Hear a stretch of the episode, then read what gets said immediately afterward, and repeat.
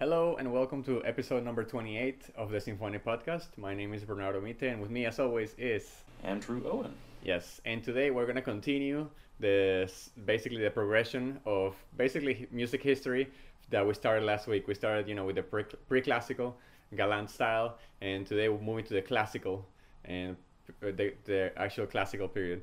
So, sorry.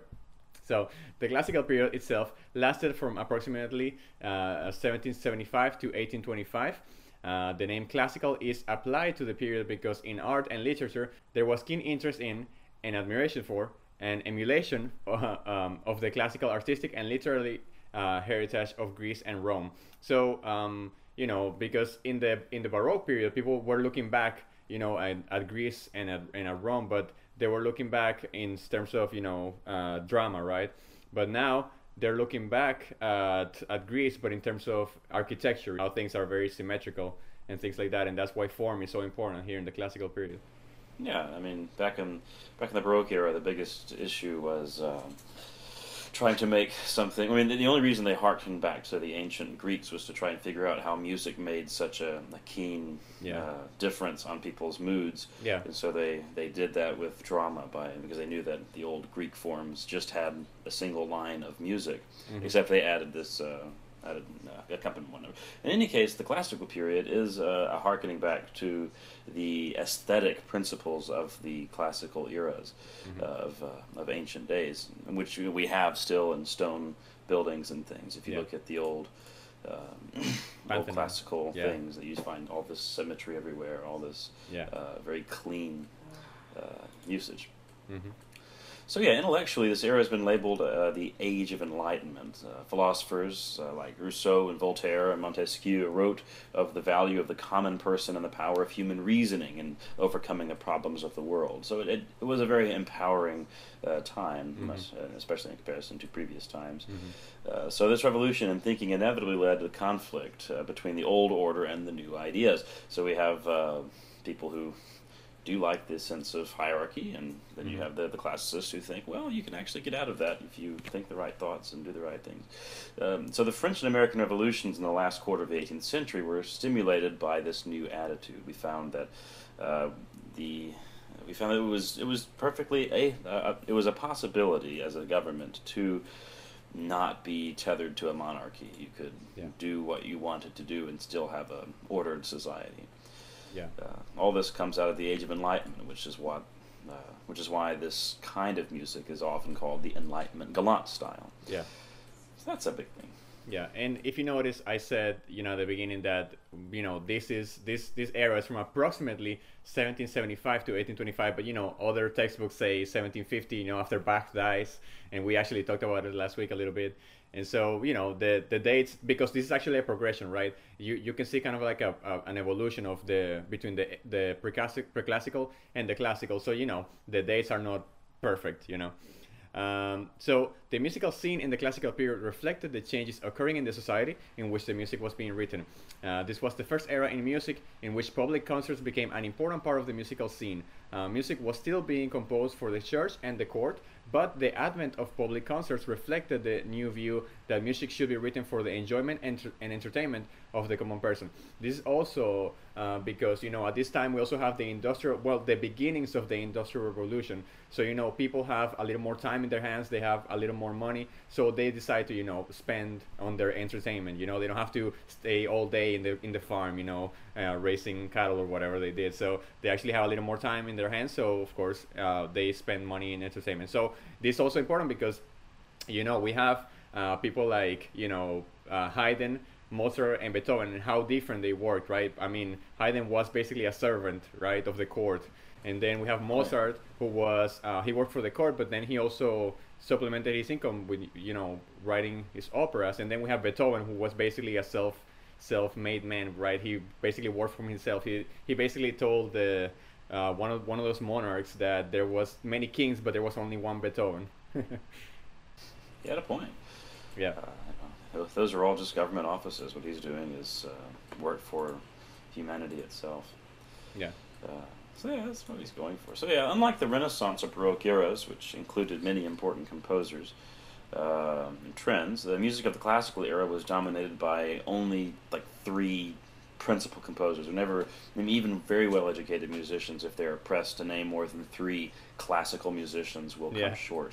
Yeah. Um, I mean, it's uh, in fact, I remember my medievalist professor Jan Herlinger saying uh, how strange it was that people don't uh, gave an entire period to and designate an entire period just to music that was composed by three composers Yeah. in one city for about thirty years, Yeah. uh, which is a pretty, you know, it is a good point. Uh, That is but, interesting. but really, the, the Enlightenment galant style does span beyond the, the, the big three composers.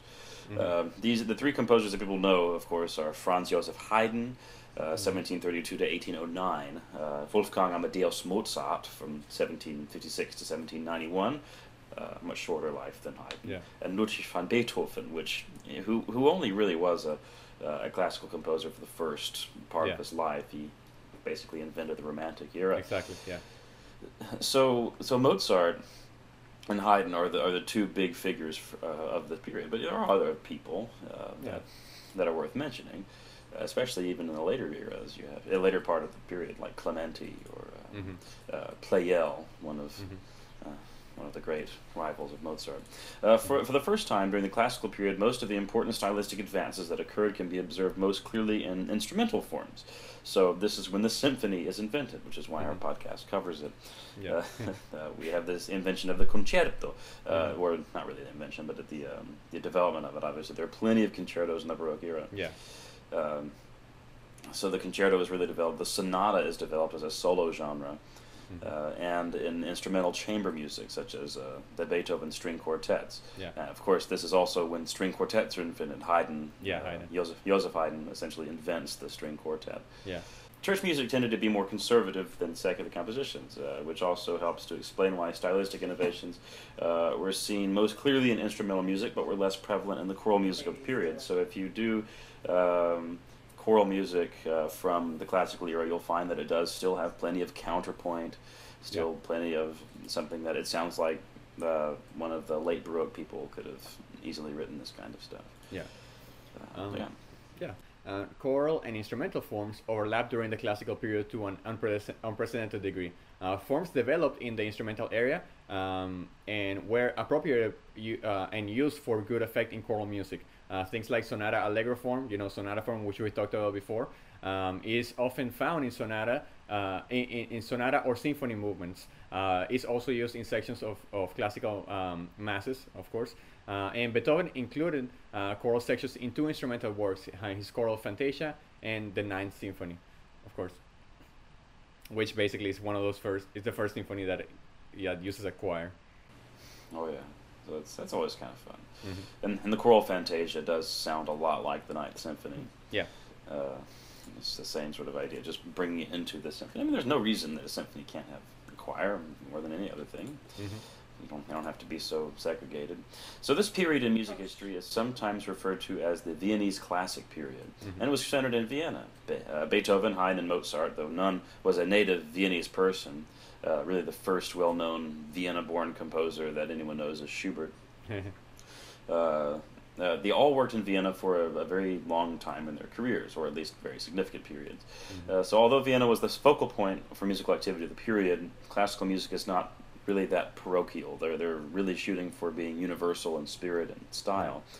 Uh, so uh, we find this kind of music being composed in Italy, uh, Mhm. and the late Baroque operas really start uh, sounding more and more like this yeah, uh, classical style, and that's what I think the the Enlightenment galant style really draws itself from, and seems to come a lot from that um, that style of uh, this very universal, very clear, very balanced, and um, you know, it, it's music that makes sense in and of itself. Mhm.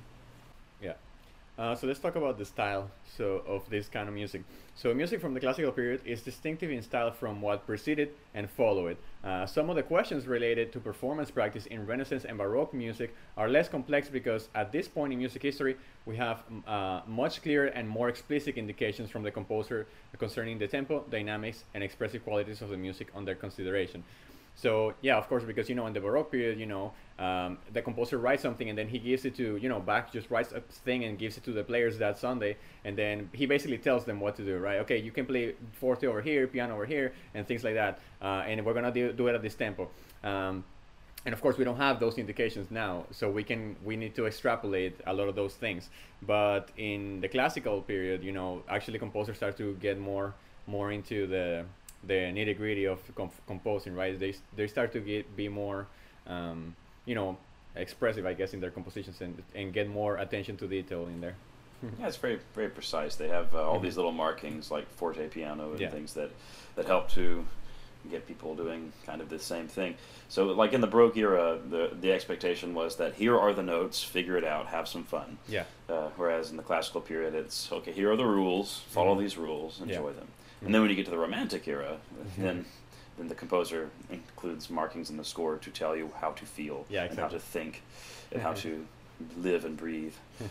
Which is the ultimate tyranny of the composer yeah uh, so moreover there have uh, there have been public performances of this repertoire from the time of its composition to the present Mhm. uh, this, this stuff has not gone down very much Mhm. uh, this is both a help and a hindrance in light of the fact that uh, through the last two centuries, certain romantic conventions have become an accepted part of the performance of this music.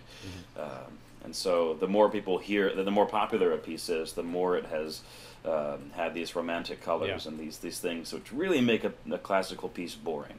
Mhm. Uh, if you take away a sense of the classical era's love of keeping things in time and making Mhm. sure that uh, everything is balanced and light, and you add these romantic inventions like rubato Mhm. and Yeah. and weight, uh, then you lose that. So the more popular the piece is, the more it's going to probably suffer Yeah. from that.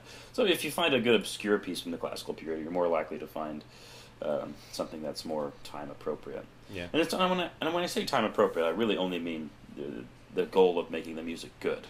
Mhm. Uh, it has nothing to do with authenticity. I mean, it has something to do with it, but Mhm. uh, ultimately, if you play Baroque music out of tempo or classical music out of tempo like a romantic piece, it's going to be boring. Just like if you played a romantic piece uh, in without any vibrato at all, then it's going to sound boring Yeah. as well. Mhm.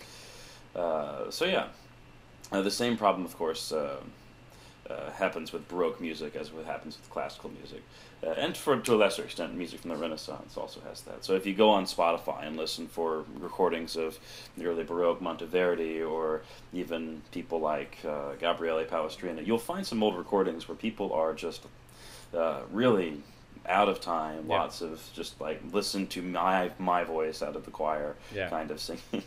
Yeah. Um, yeah some very romantic uh, interpretations that's very true Sicut cervus desidera. That's Palestrina. Uh, people, people used to do that back in the mid 20th century, and I think since the 80s, people have started uh, getting out of that. Yeah, I yeah. was like, maybe, maybe let's make the music interesting, make it good. yeah But it's still sort of a minority movement in music. Sadly. That's very true. Very true. So the lighter quality of classical music also is derived from its slower harmonic movement. Uh, Baroque music, with its emphasis on vertical structure and use of figured bass or or basso continuo, um, which is you know if, if you don't know, it's basically this combination of instruments, a cello or a, a low a low instrument like a bassoon or a cello or something like that, with a keyboard instrument like a harpsichord, and they and they you know have um, in the music they basically you only have one line that is the bass line, and then they have the little numbers under it. So the keyboard player is gonna figure out what kind of chords he's gonna play. But that is, so in the Baroque period, uh, the harmonic movement is always changing. It's a little more, it's a little faster, um, and almost on every beat basically.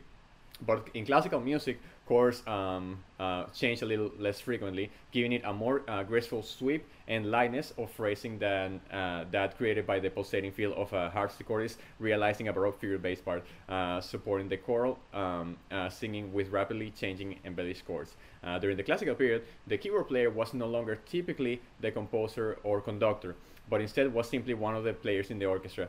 Um, and like we said before, you know, uh, around the seven, 1770s, the basically the basso continuo kind of dis- dies out.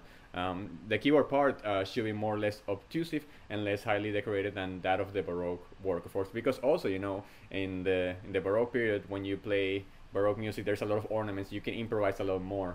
Um, and, and, and of course, in the in the classical period, that's not the case.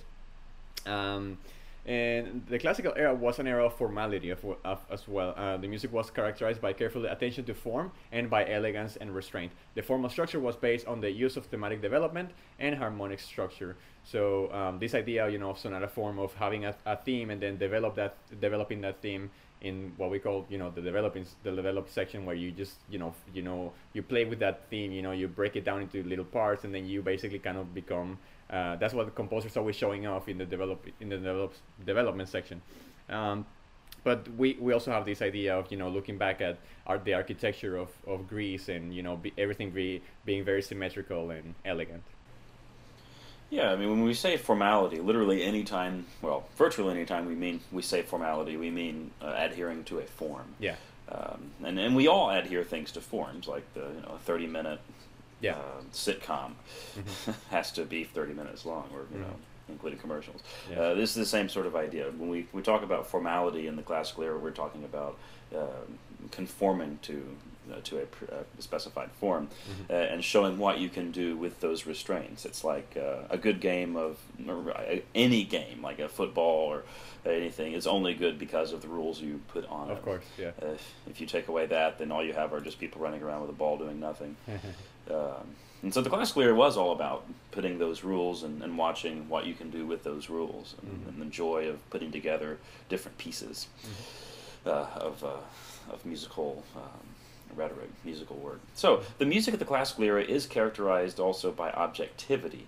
While emotion is an important aspect of all music, the classical period uh, has a lot more emphasis on controlling the emotions. So, you didn't want to uh, express just a whole lot. It's all about just using some stock emotions and uh, and using it as a way of uh, making the music pleasant. But the goal was making music good. It was mm-hmm. not making music expressive.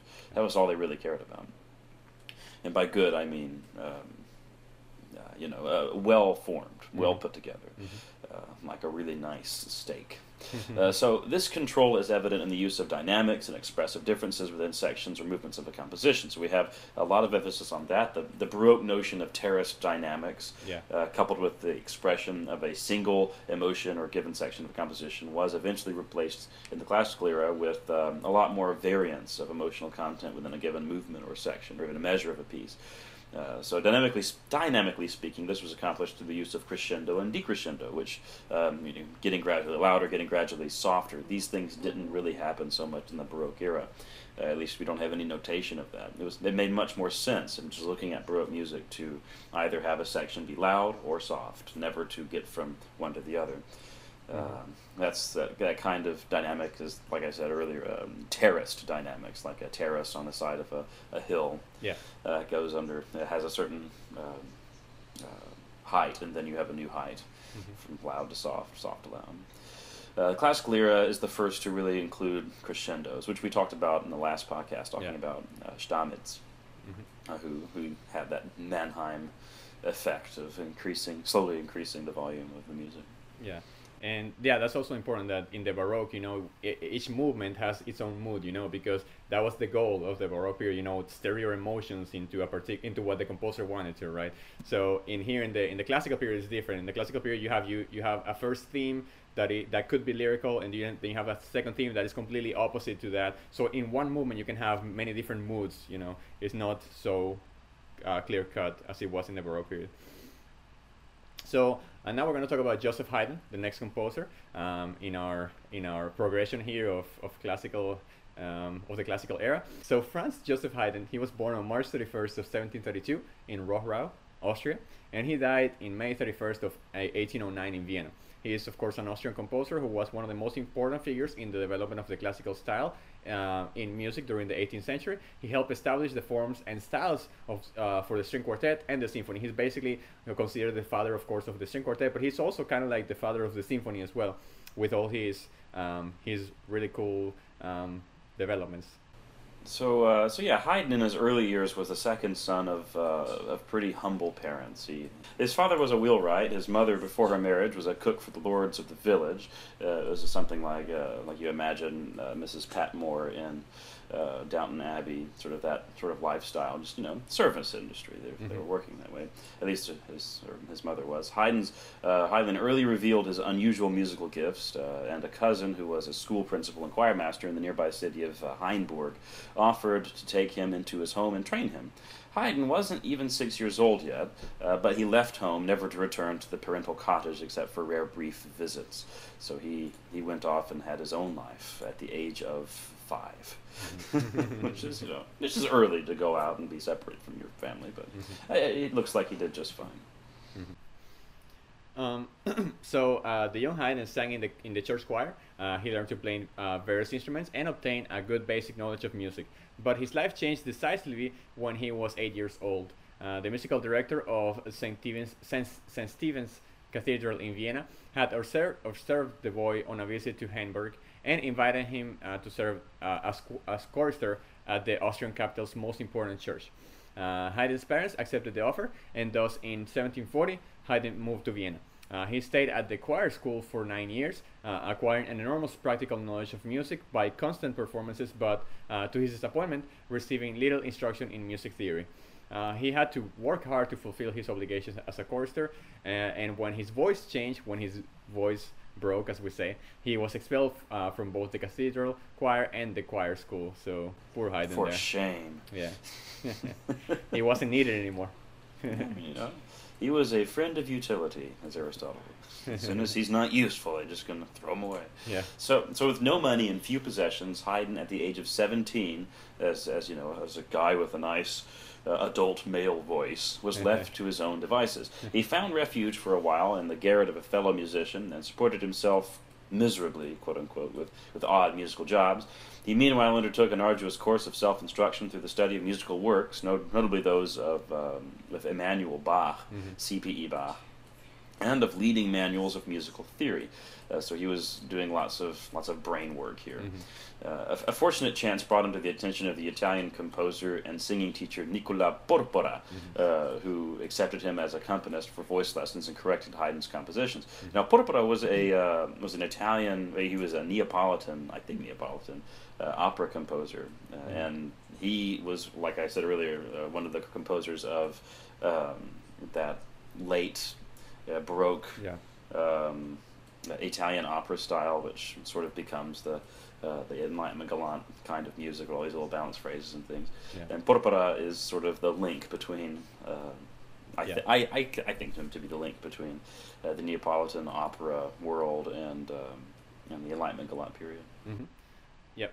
With persistence and energy, Haydn made progress. He was eventually introduced to the music-loving Austrian noble, nobleman called Joseph von Fürnberg, uh, with whose home he played chamber music. Um, for the instrumentalist, uh, there he wrote his first string quartet. So a good, that, that's a good, um, you know, good start for Haydn there with with you know the string quartets. Um, through the recommendation of Fürnberg in 1758, Haydn was engaged as musical director and chamber composer of the Bohemian court uh, of the Bohemian Count Ferdinand Maximilian von Morzin. Uh, Haydn was put in, ch- in charge of an orchestra of about 60 musicians. And for this ensemble, he wrote his first symphony, as well as numer- numerous divertimenti for wind band or, or for wind instruments and strings. Um, these early musical compositions were still conventional in character, uh, yet a certain freshness of melodic invention and sparkle marked them as the work of a future master. You know, like we said before, Haydn really was, you know, almost obsessed with melodies, you know, pretty melodies and all these things. Um, and so these compositions are are are really good. But you know, these compositions are almost in the galant style, and we see the progression of of Haydn of Haydn's music as he as he gets older. Oh yeah. So uh, so this brings him to uh, uh, brings us to our next big uh, part of his life, which is his time at Esterhazy. Mm-hmm. So Haydn stayed only briefly with von Morzin as, uh, as financial difficulties forced his patron to dismiss the orchestra. Soon Haydn was invited to enter the service of Prince Paul Anton Esterhazy. Antal. Uh, so Paul uh, Esterhazy, I guess, is his English name. Paul, P A L. Uh, the Esterházys were one of the wealthiest and most influential families of the Austrian Empire. Think uh, uh, Versailles of that area. Yeah. Uh, they was just very, very wealthy uh, folk. So, uh, and they, they boasted a distinguished record of supporting music. Uh, Prince Paul Antal had uh, well had a well-appointed orchestra performing regularly at his castle at Eisenstadt, Mhm. which is a small town some 30 miles from Vienna. Uh, because his aged music director uh, was ailing, the prince appointed the relatively unknown Haydn to be the assistant conductor in 1761. While the musical director oversaw church music, Haydn conducted the orchestra and coached the singers in almost daily rehearsals, composed most of the music required, and served as chief of the musical personnel. Uh, Haydn carried out his duties extremely well and re- uh, revealed tact, good nature, and skill in dealing with people.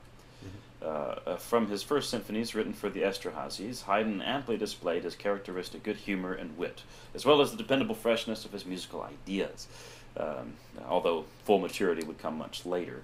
Uh, so his employment by the Esterházy family proved decisive for his career. I mean, he was um, he was like locked in there. He couldn't even really publish his music outside of that area, outside of the, the Yeah. castle walls. Uh, so he remained in their service until his death in a way. Uh, Mhm. he, he did have some times that he could sort of venture off, but he, Yeah, he, he stayed was- with that, that family. I mean, he was Yeah, he, he- was part of the staff, part of like Yeah. in, like in Downton Abbey. He was part of the service industry, just like his mama. Yeah, yeah, and and this this place Eisenstadt, uh, you know, it's like six hours in carriage to to Vienna. So you know, this this is one of those interesting things about Haydn that because he was far away from Vienna, he basically had to you know be very innovative in his composition. So that's a very important thing about his his compositions, of course, his life. Oh, yeah. Um, in 1766, Haydn became musical director of the at the Esterházy court. Uh, he raised the quality and increased the size of the prince's uh, musical ensembles by appointing many ch- uh, choice instrumentalists and singers.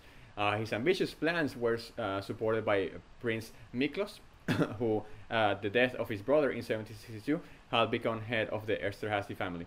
Um, he was able to appreciate Haydn's musical contributions and created an atmosphere uh, con- con- con- conducive to the development and maturing of Haydn's art. In addition to composing operas for the court, Haydn composed symphonies, string quartets, and other chamber music. Uh, the prince was passionate performers at the at the baryton, and Haydn provided uh, for his patron more than 150 compositions featuring uh, this now obsolete uh, cello-like instrument. Yeah, the baryton has Mhm. more than 150 compositions from Haydn, and no one plays this thing anymore. That's Baryton. really crazy. Yeah. I mean, I mean, I think it's worth giving a venture to it. I mean, it'd be nice to pull out a baryton and see what you can write for it. But it was it was just one of those things that came out of utility. Uh, Mhm. Again, I, I think about. Uh, I mean, I imagine this is sort of like a, a Downton Abbey, you know, working as working down with a footman, working down with everybody else, and, and having to do all these things for whoever Yeah. happened to be over the house, Mhm. whoever happened to want to keep them on staff. Yeah.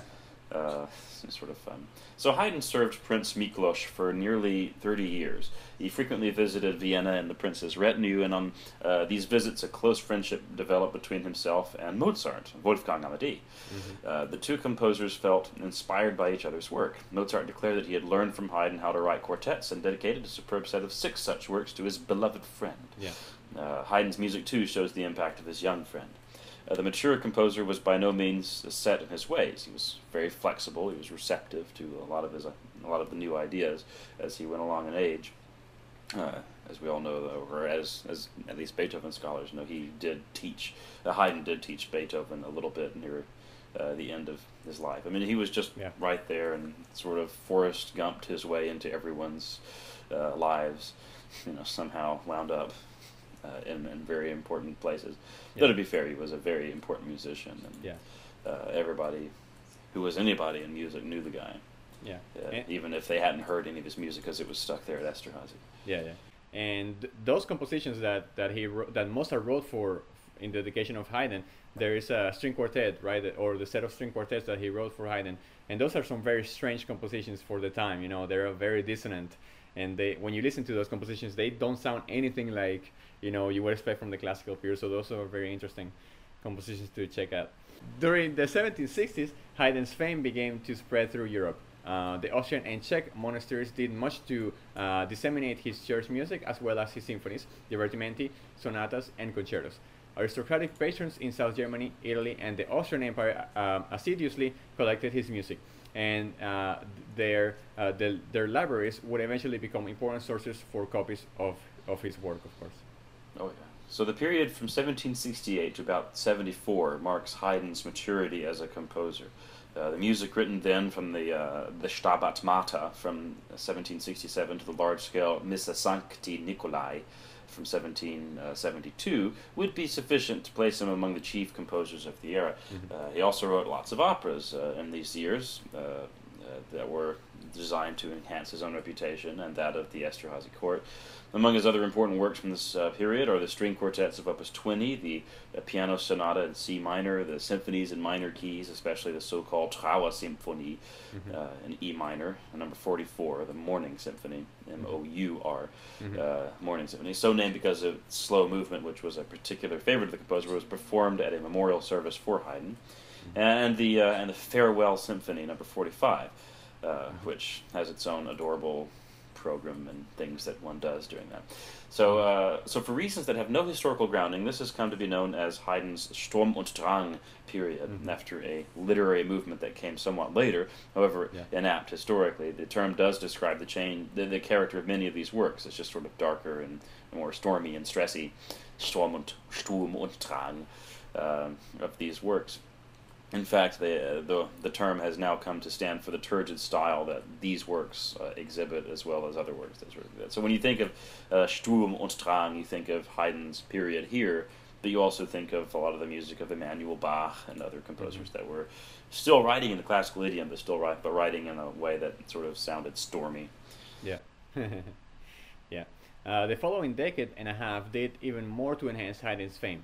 His operatic output continues strong until 1785, notwithstanding the destruction of the Esterhazy Opera House by fire in, in 1779. Increasingly, however, his audience lay outside his emperor's court. In 1775, he composed his first large-scale oratorio, uh, Il Ritorno di Tobia, uh, for the Musicians' Society in Vienna. Uh, for unknown reasons, relations between Haydn, Haydn, and the Viennese musicians cooled considerably for uh, considerably a few years later. Uh, by the early 1780s, though, uh, things seem much improved. And, uh, and, the, Viennese, and the Viennese firm um, Artaria published his six Opus 33 quartets. these important works quickly set a new standard for the genre, putting many of his competitors in, in this increasingly lucrative market out of business.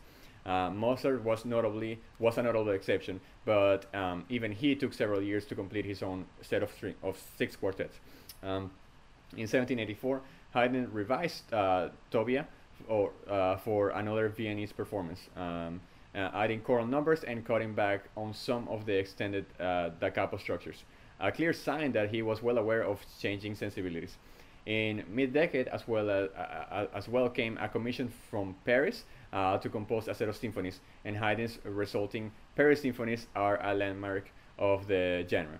Uh, it was also about this time that he received the commission to compose the seven last words of our Savior on the cross uh, for the um, incorrigibly cheerful Haydn. Um, writing seven successive, successive uh, movements was a particularly diffi difficult uh, undertaking, but the effort resulted in one of his most admired works. Oh yeah, it was very strange. I mean, it was difficult for him to write such dour uh, very sad music. Um, so yeah, Haydn's professional success was not matched in his personal life. Uh, his marriage to Maria Anna Keller in 1760 produced neither a, a pleasant, peaceful home nor any children. Uh, not that she has to make any children now, that's her business. Uh, but, mm-hmm. but Haydn's wife did not understand music and showed zero interest in her husband's work. I mean, it was literally like marrying a cobbler uh, to her. It just made no difference. Like, yeah, you're good at making shoes, you're good at making music, whatever. uh, her disdain went to the extremes of using his manuscripts for uh, pastry pan linings or curl papers. I mean, people don't. I mean, this. Uh, she was not very appreciative of Haydn's uh, genius. That's okay, you know. Not everybody has to appreciate everything, I suppose. Uh, so, so Haydn was not insensitive to the attractions of other women, and for years he carried on a love affair with Luigia Polzelli, a young Italian mezzo soprano in the prince's service. Mm-hmm. So he was uh, uh, he, he did not have a happy marriage, but he was able to uh, occasionally uh, look with a lustful eye upon other women. Yeah, yeah. so uh, let's talk about his English period. So um, when when Prince Mirko, Miklos died in 1790, uh, he was succeeded by his son Prince Antal, uh, who did not care for music and, dis- and dismissed most of the court musicians. Haydn was uh, retained, however, and continued to receive his salary. No duties were required of, of him, uh, enabling Haydn to do whatever he pleased. After such a long time at the Esterhazy court, however, uh, the composer was eager to try a different way of life.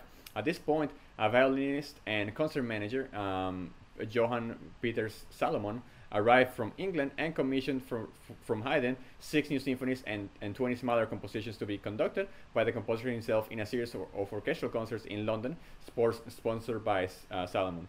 Um, uh, Haydn gladly accepted his offer, and the two men set off to London in December of 1790. And so this is the first set of, of symphonies that we call the London Symphonies, the 12, his 12 last symphonies. Oh, yeah. So on New Year's Day of 1791, Haydn arrived in England. Uh, he arrived there, and in the following 18 months, he proved uh, to be uh, very much uh, rewarded by the experience. The many novel impressions, the meeting with eminent musicians, and the admiration bestowed on him had a very long, a very strong impact on his creative work. Um, he was uh, feted, lionized, and treated as a genius. Charles Burney published a poem in his honor. Mm-hmm. Uh, the Charles Burney being the great uh, musicologist, the, one of the early musicologists that just sort of talked to everybody, um, and whose daughter was a famous novelist. Uh, the, the 12 symphonies he wrote on his first and second visits to London represents the, represent the climax of his orchestral output, those 12 London symphonies. Mm-hmm. Uh, their virtuosity of instrumentation, uh, very careful treatment of musical forms, and freely flowing melodic inspiration uh, endeared the works to British audiences. Mm-hmm. Uh, and the pieces were just very witty as well. Mm-hmm. their popularity is reflected in various nicknames bestowed on them, mm-hmm. like the surprise, mm-hmm. military, the clock, mm-hmm. drum roll. Surprise Symphony is pretty delightful. Yeah. You, will hear it if you ever shop at the Fresh Market or something. It comes up in the background. Yeah. in in June of 1792, Haydn left London for Germany. On his journey, on, on his journey, he stopped at Bonn, um, where the 22-year-old Beethoven was introduced to him. And it was arranged that the tempestuous young composer should move to Vienna to receive Haydn's instruction. Um, in a letter of 1793 to Beethoven's patron, the Elector of, of Cologne, Haydn stated that Beethoven will one day be considered one of Europe's greatest composers, and I shall be proud to be called his teacher. So, you know, because Beethoven, you know, he was going to study with, with Mozart, but then, of course, Mozart died. So then uh, Beethoven Way to go, Mozart. so, exactly. And so Beethoven uh, studies with, with um, Haydn for a little bit. Yeah, so uh, so Haydn's curios- uh, so Haydn's curiously cool reception on his return to Vienna in 1792 may have strengthened his decision to make a second journey to England mm-hmm. in 1794. Mm-hmm. Uh, the, the principal compositions of his second visit to London were the second set of London symphonies or Salomon symphonies, uh, numbers 99 through 104, and the six Apponyi uh, quartets, Apponyi. Uh, which are number uh, 54 through 59. So while in London, Haydn uh, reached even greater heights of inspiration particularly in the last three symphonies he wrote, uh, numbers 102 through number 104, mm-hmm. uh, of which the symphony number 102 in B flat major is one of the greatest of all symphonies. Mm-hmm. Uh, uh, at least, I mean, it's just one of the most popular ones, and people sort of look to it as the exemplary um, classical symphony. Mm-hmm. Uh, the, the British public no longer regarded him as a sensation, but as an old and well loved friend a lot can change in four years. Mm-hmm. Um, so King George III earnestly invited him to stay in England, but Haydn, for reasons that have never really been made clear, preferred to return to his native Aus- Österreich, to his Austria, mm-hmm. to serve the new head of the Esterhazy family, Prince uh, Miklos II. Mm-hmm. Uh, so he was he, he gave up life as a, as a celebrity in London to go back to the service industry in Austria. Yeah. Because, uh, you know, it's, it's, it seems like a nice, pleasant pace for him, I imagine. Yeah. So uh, also like you know at the time he, he goes to London, right? And people in London they're not used to you know these these awesome you know compositions. They're not used to uh, you know a composer of this caliber. And if I remember correctly, people at the time they were in London. People were used to uh, hearing symphonies of of members that were like you know 20 people. But then here comes um, Haydn with the symphonies that require like 40 people to perform. So that's you know a big impact that he makes there in in London. Um, so while he was in London in 1791, Haydn uh, had been uh, deeply moved by the performance of, of Handel's uh, masterly oratorios. Uh, deciding to compose further works in this genre, he obtained a suitable libretto, and after settling in, in Vienna and, res- and resuming his duties for Prince Esterhazy, uh, he started work on the oratorio The Creation, uh, the text of which had been translated into German by Baron Gottfried van Swieten. This, this work was planned and executed to enable performances in either Germany, in German or English. Um, it is believed to be the first musical work published with text under underlay in two languages. Languages. Uh, the libretto was based on the epic poem uh, Paradise Lost by John Milton and on the Genesis book of the Bible. Uh, composing the oratorio proved a truly congenial task, and the years devoted to it were among the happiest in Haydn's life. The creation was first publicly performed in 1798 and earned, earned enormously popular, enormous popularity subsequently. Um, Haydn was thus encouraged to produce another oratorio, which absorbed him uh, until 1801. Uh, the extended poem, The Seasons, by James Thomson, was chosen as the basis of the much shorter libretto. Again, adapted and translated, uh, if, some, if somewhat awkwardly, by Swieten um, so as to enable performance in either German or English again. Uh, the libretto allowed Haydn to compose delightful musical analogues uh, of events in nature, and as a result, the oratory achieved much success, both at the Austrian court and in public performances. Um, uh, yet its its musical imagery was uh, even then seen as old-fashioned, a circumstance ruefully acknowledged by Haydn, uh, who blamed von Swieten's poor advice regarding text setting. So Haydn's late creative output included six masses written for his patron Miklos uh, II. Those are among his most the most significant masses of the 18th century. Uh, those, those, six masses. So he he was also he also continued uh, to compose magnificent string quartets, uh, notably the the six Erdődy quartets known as Opus 76. And uh, in 1797, Haydn gave to the Austrian nation the stirring song Gott erhalte Franz der Kaiser, uh, God save the Emperor Francis uh, France, Emperor mm-hmm. France. Francis is an English translation. Mm-hmm. Um, Frank. God save Emperor Frank. So it was used uh, for more than a century after the, uh, afterwards as the national anthem of the Austrian monarchy and as the patriotic song Deutschland, Deutschland über alles. Yeah. Germany, Germany above all else. Yeah. In Germany, where it remains the, remains the national anthem uh, as uh, as Deutschlandlied. Mm-hmm. Uh, so the the song was be- so beloved that Haydn decided to use it as a theme for variations of one of his uh, string quartets, the Emperor Quartet, mm-hmm. um, Opus seventy six, number three. And we know this tune in the uh, in the Protestant churches of the, uh, United States mm-hmm. Uh, as "Glorious Things of Thee Are Spoken," mm-hmm. setting of mm-hmm. Psalm eighty seven, um, for setting of that text with that tune. Glorious things of thee are spoken, Zion, city of our God. It's really well known tune. Yeah. So, uh, um, the seasons broke my back, quote unquote. Haydn is reported to have said, and indeed, apart uh, from the last two masses of 1801 and 1802, he undertook no more large scale works. Uh, during the last years of his life, he was apparently incapable of further work. In 1809, Napoleon's forces besieged uh, Vienna and in May entered the city. Haydn refused to leave his house and take refuge, refuge in the inner city. Uh, Napoleon placed a guard of honor outside Haydn's house, and the enfeebled composer was uh, much touched by the visit of the French hussars, um, hussars officers who sang an aria from the creation.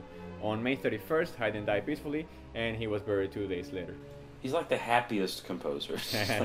he just dies peacefully in his yeah. home. Like, okay, it's nice.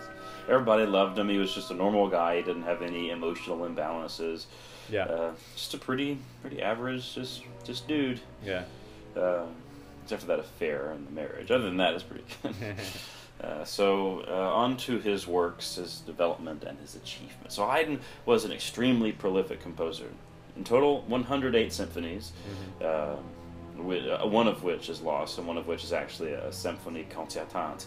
Uh, uh, 68 string quartets, 32 divertimenti for small orchestra, 126 trios for baritone, viola, and cello, uh, 29 trios for piano, violin, and the cello, 21 trios for two violins and cello, 47 piano sonatas, about 20 operas. When was the last Haydn opera you heard? Uh, well, he wrote 20 of them. Uh, 14 masses, he wrote six oratorios and two cello concerti. So Haydn's achievement was long confused by the fact that an enormous number of works were wrongly attributed to him. Uh, and it was not until the 1950s that musicological research was able to pair this staggering amount of spurious attributions to Haydn's uh, from Haydn's recognized output. Uh, work on a definitive catalog of his compositions continued into the late 20th century. People had to really work on this stuff and, and pulling these scores out of the bottom of pie pans, and that's, that's not true. they didn't find any scores left in the in the fireplace, I'm sure, mm-hmm. or down in the bottoms of drawers to keep the wood clean. yeah. In his youth uh, and early career, Haydn experimented with uh, the prevailing stylistic trends. He was familiar with the uh, pompous and complex idiom of the preceding Baroque period. Uh, he then adopted the light, uh, gay, and elegant music style that was popular at the time in Austria, and he was subsequently in influenced by the strongly emotional and expressive style uh, preferred by C.P.E. Bach and other North German composers. He eventually achieved his own uh, distinctive musical identity by using some elements from all three of these styles simultaneously. So of course he wrote in, you know, his he, we see the evolution basically of his style and all his um, innovations and contributions. Right.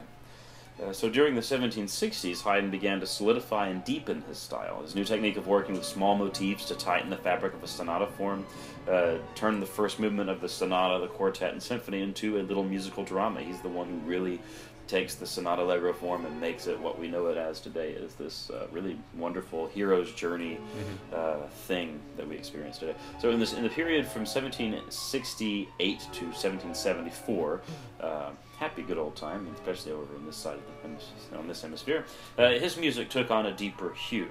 Uh, the intellectualization that had steadily increased throughout the 1760s at last found its natural outlet in the mid 1780s uh, when he seems to have gained the emotional strength that so much of his work had lost after the outburst of the early 1770s.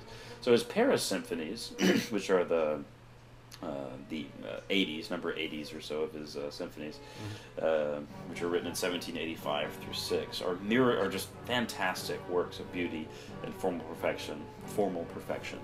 Uh, they were uh, then they they possess lots of profoundness, profundity, uh, notably, noticeably, especially in the uh, in the slow movement of number 86 in D. Uh, just mm-hmm. he had a an extraordinary command of music, and uh, he did pretty well for a servant in the servants industry, service industry. He did yeah. pretty well. Mm-hmm. Uh, the, Lo- the London Visits injected a new force in Haydn's music, but uh, side by side with a greatly increased nervous tension, his works began to, ch- to take on an emotional depth often char- characteristics of the music of an aging composer. Uh, Haydn began to explore new harmonic relationships, particularly, particularly in the late piano trios. on his return to Vienna, he uh, concentrated almost exclusively on vocal music and the string quartet. Uh, the last six uh, masses he composed are pillars of symphonic strength and grandeur uh, ranging from the, the brightness of the Missa in Tempore Belli of 1796 and the terce drama of the Nelson Mass in D minor of 1798, another very important work. Uh, here, the symphonic principles uh, are brought to perfection uh, in the London symphonies, are brilliantly combined uh, with all, all, their contrapuntal forms, um, you know, counterpoint. mm-hmm. And solo voices are blended with vocal quartet and choir, and there is a, there is a constant juxtaposition of the available forces. Haydn's last instrumental works were the six uh, er- er- Erdődy quartets of Opus 76 of 1797, the two uh, Lobkowitz quartets uh, of 1799, and the Unfinished Quartet of 1803. Uh, in these works, uh, he, bought, he, he brought the art of the quartet to a new pinnacle uh, that was not to be equal until the quartets of Beethoven is in his maturity. Oh yeah he invented it and he basically perfected it. Yeah. string quartet. So Haydn was a true representative of the Enlightenment. His his optimistic approach to life, his striving for a balance between intellect and emotion, his sense of moderation, uh, leading to the avoidance of strongly discordant moods. All these found just great great expression in his music and were appreciated by his contemporaries. Uh, music lovers also found uh, his uh, the, the, nobility and deceptive simplicity of his idiom irresistible. uh, sparked by delightful outbursts of uh, humor. Mm-hmm. he was just a very bright guy that people liked to listen to the music of. Uh, the, the gaiety and naturalness of Haydn's music held less appeal in the Romantic era of the 19th century. Mm-hmm. Uh, however, when, when dark, complex moods and ambivalent emotions were being explored in music, uh, that was that was something that we experienced a lot in the Romantic era, just the, the darkness. His, Mm-hmm. his music did not have the same appeal in the 19th century for that Mm-hmm. reason. Although many of his symphonies and quartets were performed with some frequency well past 1850. Mm-hmm. Uh, by the end of the century, they had all but slipped from the repertory. But in the 20th century, there was a reevaluation of Haydn's work, and his outstanding thematic elaborations, his dependably engaging wit, the originality of his modulations, and the artistry and craftsmanship of his orchestration were again appreciated completely in the 20th century. Uh, it just, took a little, little while to get off the ground. Yeah. All right, so now we're going to talk about the composition of the day, which is one of his last symphonies, uh, the Symphony Number 94 in G major, um, and this is the second of the 12 uh, London symphonies, um, and this this symphony is also popularly known as the Surprise Symphony. Um, so Haydn wrote this symphony in 1791 in London for a concert series that he was, you know, the, the London symphonies um, in his first visit to England. Um, the premiere took place at the Hanover Square Rooms in London on March 23rd of 1792, with Haydn leading the orchestra, uh, seated at the forte piano. Uh, of course, at this time, you know, the idea of a conductor at the symphony is not really a thing yet. Um, so, the Surprise Symphony is scored for a classical era orchestra consisting of two each um, of two flutes, two oboes, two bassoons, uh, two horns, two trumpets, and a timpani, and the usual string section consisting, of course, of violin, viola, violoncellos, and double bass. Uh, a typical performance of the Surprise Symphony is lasts about 23 minutes, so that's also important because you know we talked about Stamitz last week in the pre-classical era, and his symphonies are between 10 and 15 minutes long. Now, in in here in the in one of his last symphonies of Haydn, you know we have 23 minutes, and then the next notable composition of this time, of course, the Symphony Number Five of Beethoven is about 30 minutes. So things, of course, are expanding, and we we talked about that before, how things are get start to expand and expand and expand. They're realizing that the audience can sit and listen to the same piece for more than 23 minutes. It's, it's taking a little while, but they're just testing the waters Yeah. over the course of the century. Uh, so Haydn's music contains many jokes, uh, and the Surprise Symphony includes probably the most famous of all the jokes. So the idea here is uh, you have a sudden fortissimo chord at the end of an otherwise piano opening theme uh, in the variation form second movement of this um, the Mhm. symphony. The music then returns to its original quiet dynamic as if nothing had happened, and the ensuing variations do not repeat the joke. Um, by the way, in German, the official title is uh, of this piece is not surprise, but mit dem Paukenschlag, or with the kettle drum stroke. Yeah. It is known by that stroke. It's just uh, you have this this really quiet thing. Uh, if you'll ever look at a score of it, it's just happy little triadic. Dum dum dum dum dum. He goes through piano, plays the whole theme again, pianissimo, even quieter. Mhm. Da, da, da, da, da, and then pow it's out of nowhere. So you you have a good. It feels like thirty seconds to a minute of quiet. Yeah. Just the time passes very slowly, and then this huge chord.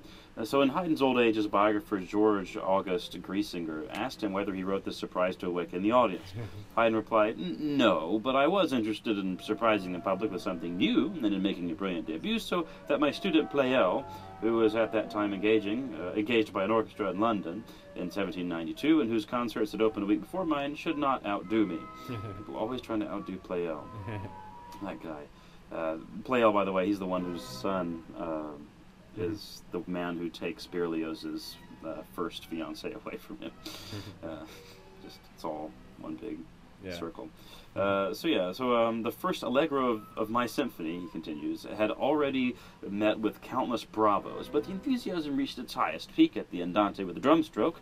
Encore, encore sounded in every throat, and Pleyel himself complimented me on my idea. yeah, yeah. Yeah, that's really funny.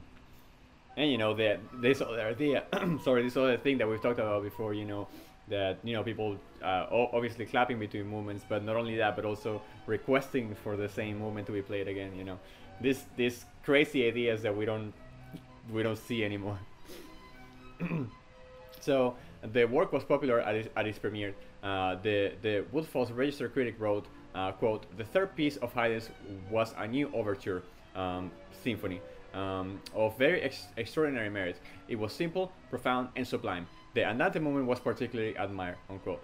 Um, also, the Morning Herald critic wrote, um, quote, the room was crowded last night. A new composition uh, from such a man as Haydn is a great even event in the, in the history of music. Uh, his novelty of last night was uh, a grand overture, the subject of which was remarkably simple, but extended to vast com- complication, exquisitely modulated and, and striking in effect. Uh, critical applause was fervid and abundant. Unquote. Uh, the symphony is still popular today, of course, and is frequently performed and recorded. Uh, so it's in in four movements. Of course, this is a structure that you know we talked about before, um, and you know this this four movement structure is something that happens basically here in the in the classical period, right? We talked about Stamitz. He is the first one that uh, you know has the the dance moment, and then Haydn does the same thing. Um, so, like all of Haydn's London symphonies, the work is in four movements, uh, marked as follows: Adagio vivace on the first movement, so it has a slow introduction. Then the second movement is the Andante. The third movement is the Minueto or Allegro molto, and the the fourth movement, the finale, is Allegro molto as well. So the symphony begins with Haydn's customary slow lyrical introduction at 3 4. Uh, for the Allegro, which is after the introduction, it's, uh, it's a nice, brisk 6 8. He, resorted to one of the clever little touches that kept his music so fresh. The music is written in sonata form, but with, uh, with only one true theme rather than the usual 2 The whole exposition is built on the melodic ideas within a single theme. Although in most hands the result would have been monotonous, Haydn spins out every fragment of the melody using surprising transitions and key changes and all kinds of fun things. Yeah. So the second movement, the surprise moment, is an andante in theme and variation form, um, and it's in, in 2-4 time in the subdominant key of C major. Uh, the the theme um, uh, the theme is in two 8-bar sections, each repeated, then repeated at the end of the first section is is pianissimo with pizzicato, like you say, in the lower strings uh, to set up the surprise. Uh, four uh, variations of this uh, theme follow, starting with embellishment in 16 notes by the first violins, moving to a stormy variation in C minor with trumpets uh, and symphony, followed by solos for the first oboist and flautist, um, and uh, concluding with a sweeping and lyrical forte repeating in triplets. Uh, in the coda section, the opening notes are stated once more, uh, this time reharmonized with gently dissonant diminished seventh chords over a tonic pedal. Yeah, uh, the third movement is a minuet and trio in ternary form in the tonic key, G major. Uh, the tempo allegro molto, very quickly, is of note since it marks the historical shift away from the old minuet, which was paced at a much slower, more danceable tempo, uh, toward the scherzo. So we do have sort of, uh, this does feel sort of transition, Yeah. transition between uh, minuets The being slow to the scherzo being fast. Uh, Yeah. So by his last quartets, Haydn had started making his minuets presto, Mhm. very fast. Yeah, that's also another one of those things that you know we start to see here in the classical period, and then basically almost all of of Beethoven's symphonies use the scherzo as the as the dance movement. Um, so the finale is another sonata rondo form. Um, so this is a combination between rondo form, having a theme that always comes back, and a combination with the sonata form. Uh, and this is a flexible structure that Haydn was partial to. He used it a lot. After stating the rondo theme, Haydn takes uh, his time getting to the second one using the typical episodic structure of the rondo. Uh, there is a significant development before the return of the rondo theme. Uh, the surprise in this moment is the long coda, which is, is surprising key changes. It, uh, it's more like another development section. Uh, this long coda also emphasizes the timpani. So the surprise is, is here is the, the super long coda um, with really weird changes and uh, key changes, and also emphasizing the timpani. So that's another thing that I think also is important towards the next period, right? Because uh, Beethoven's codas are famous for being so long, and I mean we see the beginnings of that here with Haydn. Yeah, it was pretty fun. Mm-hmm. Uh, Haydn knows how to keep everything together, and it's uh, one thing that I do when I uh, when I listen to this kind of music is it's, it's if you can read music, it's a nice thing to have a score.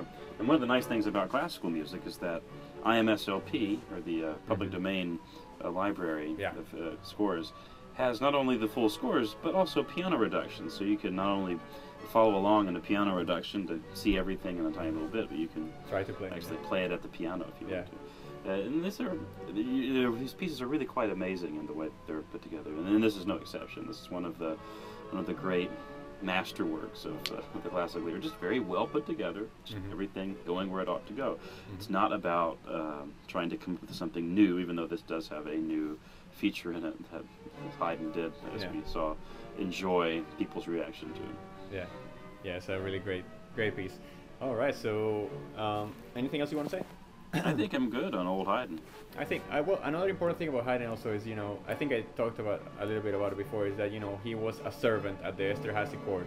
You know he was living away in this palace. He was wearing wearing the, wearing the servant robes, the robes, you know, and basically acting like a servant. And you know that's also very important because we're going to talk about uh, Mozart and we're going to talk about Beethoven next, and we'll see how things start to change in terms of how a composer uh, acts towards his patrons and things like that. All right. Yeah. Very good. All right. Well, thank you for listening to another episode of the Symphony Podcast. Uh, as always, you can email us at symphonypodcast at gmail.com if you have any questions. You can find us on YouTube. You can find us on iTunes. And until next time, thank you for listening. Thank you for listening.